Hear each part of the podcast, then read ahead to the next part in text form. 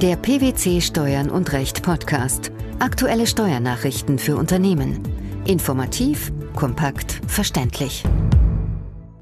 Herzlich willkommen zur 223. Ausgabe unseres Steuern und Recht Podcasts, den PwC Steuernachrichten zum Hören. In dieser Ausgabe beschäftigen wir uns mit folgenden Themen. Digitalsteuer. EU-Kommission schlägt neue Besteuerungsregeln für digitale Wirtschaft vor. Internationales Privatrecht, auch im Steuerrecht zu beachten. Der Brexit rückt näher. Webportal der EU-Kommission eröffnet.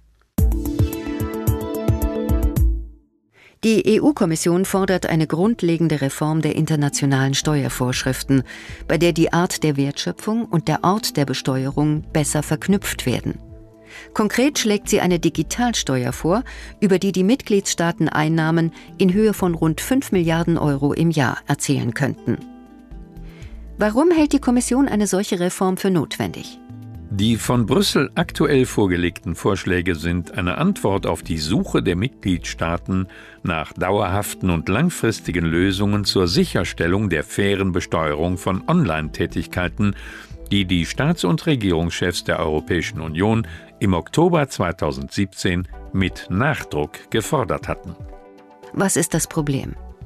Die Gewinne, die durch lukrative Tätigkeiten wie den Verkauf von nutzergenerierten Daten und Inhalten erzielt werden, werden mit den derzeit geltenden Steuervorschriften nicht erfasst. Die Mitgliedstaaten suchen deshalb nach schnellen, unilateralen Lösungen für die Besteuerung digitaler Tätigkeiten, was nach Angaben der EU-Kommission zur Entstehung eines rechtlichen Minenfelds und zu Rechtsunsicherheit für die Unternehmen führt. Nur durch eine koordinierte Vorgehensweise könne somit sichergestellt werden, dass die digitale Wirtschaft auf faire, wachstumsfreundliche und nachhaltige Weise besteuert wird. Um das Problem zu lösen, bringen die Vertreter aus Brüssel gleich zwei Vorschläge ins Spiel.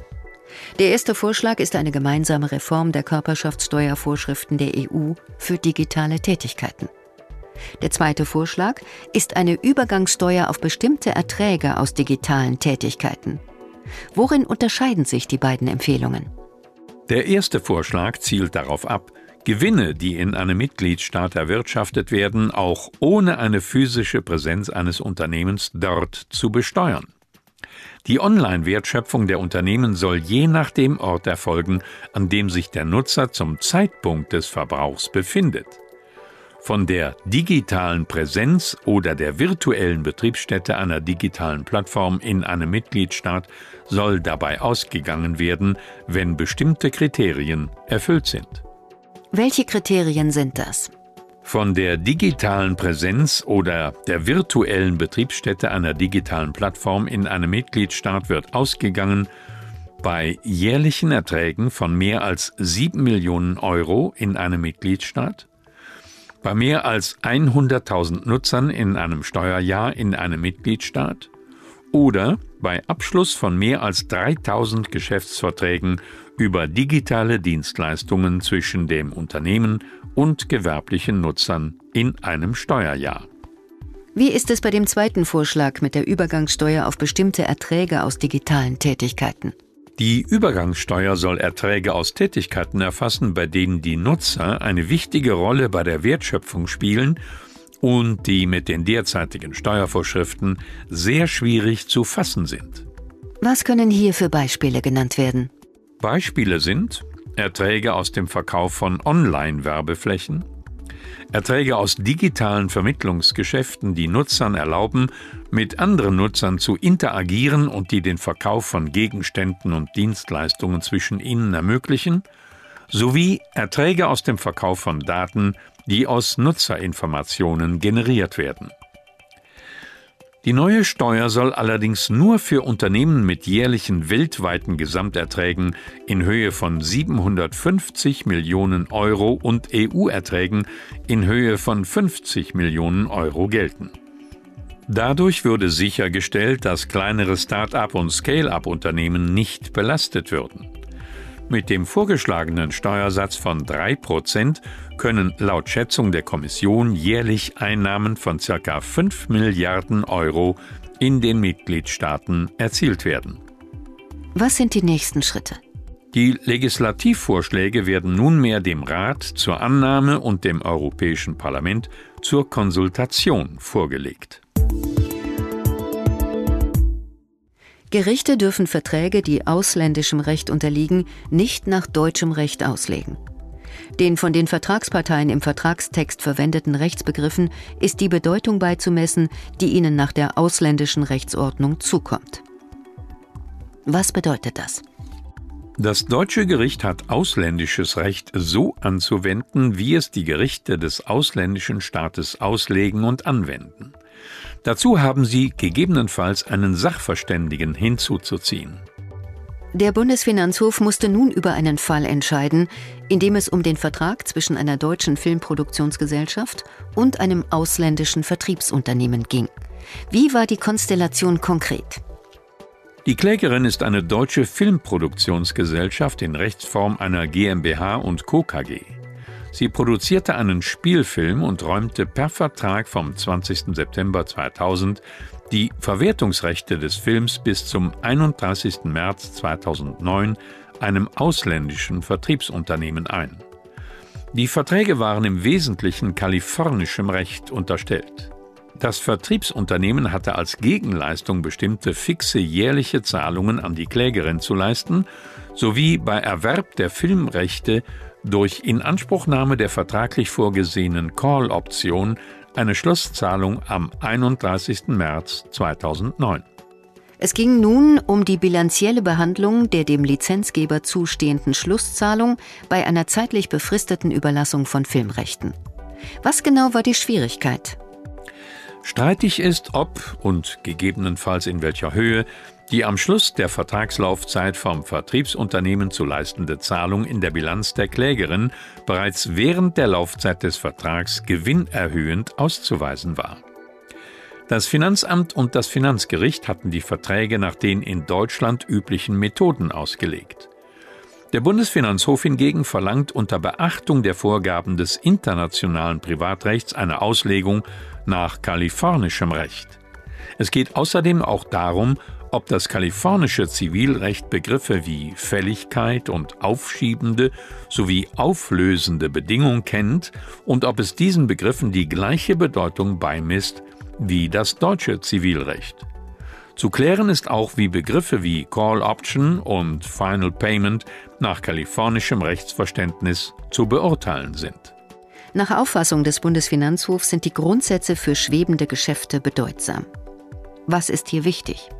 Ansprüche aus einem sogenannten schwebenden Geschäft, also einem gegenseitigen Vertrag, der von der zur Sach- oder Dienstleistung verpflichteten Partei noch nicht voll erfüllt ist, dürfen grundsätzlich nicht ausgewiesen werden.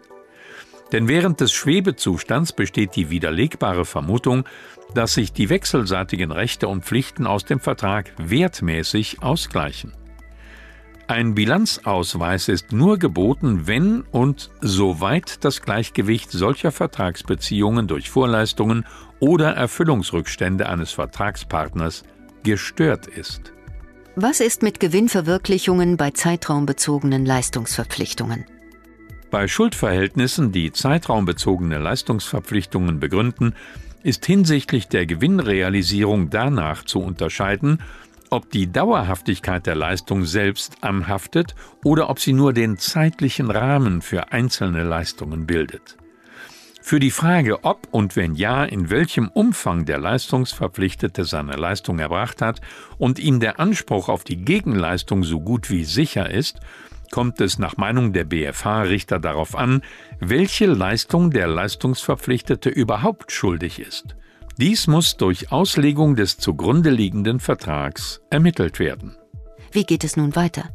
Da die Ermittlung ausländischen Rechts wegen der erforderlichen Hinzuziehung eines Sachverständigen nicht vom Revisionsgericht selbst durchgeführt werden darf, ist das Finanzgericht hierfür zuständig.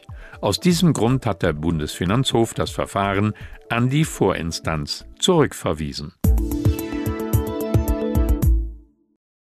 Aus heutiger Sicht wird das Vereinigte Königreich Ende März 2019 aus der Europäischen Union austreten, womit es vom übrigen Gemeinschaftsgebiet zum Drittlandsgebiet wird, mit erheblichen Umsatzsteuer- und zollrechtlichen Folgen. Was ist diesbezüglich zu erwarten? Ob und in welchem Umfang Übergangsregelungen erlassen werden, steht noch nicht endgültig fest. Besonders Unternehmen, die mit dem Vereinigten Königreich in regem wirtschaftlichem Austausch stehen, sollten die Entwicklungen genau verfolgen, um bei erforderlichen Umstellungen möglichst keine Zeit zu verlieren. Welche Maßnahmen werden voraussichtlich in die Wege zu leiten sein? Zu den zu erwartenden Maßnahmen gehören interne Änderungen am System, unter Umständen auch Neuverhandlungen mit Lieferanten und Abnehmern sowie Vorbereitungen zur Umstellung der Vertriebsstruktur. Umsatzsteuerlich reichen die Auswirkungen des Austritts des Vereinigten Königreichs bei der Behandlung grenzüberschreitender Transaktionen, um nur einige wenige Beispiele zu nennen, von der Bestimmung des Leistungsorts über die Voraussetzungen der Steuerbefreiung von Lieferungen bis hin zur Meldung von Transaktionen in der zusammenfassenden Meldung und der frist- und formgerechten Antragstellung im Vorsteuervergütungsverfahren. Die EU-Kommission hat jetzt auch ein Webportal zur Information bereitgestellt. Was bietet dieses Portal den Nutzern? Es ist eine weitere Informationsquelle mit Auskünften über die Auswirkungen des Austritts des Vereinigten Königreichs aus der EU im Bereich Zoll und Steuern. Es kann im Internet auf der Homepage der Europäischen Kommission und dort im Bereich Steuern und Zollunion aufgerufen werden. Allerdings sind nicht alle Inhalte in deutscher Sprache erhältlich. Der Vorschlag der EU-Kommission zu neuen Besteuerungsregeln für digitale Wirtschaft? Die Beachtung des internationalen Privatrechts im Steuerrecht sowie der näherrückende Brexit und das hierzu von der EU-Kommission eröffnete Webportal – das waren die Themen der 223. Ausgabe unseres Steuern und Recht Podcasts, den PwC Steuernachrichten zum Hören. Wir freuen uns, dass Sie dabei waren und hoffen, dass Sie auch das nächste Mal wieder in die PwC Steuernachrichten reinhören.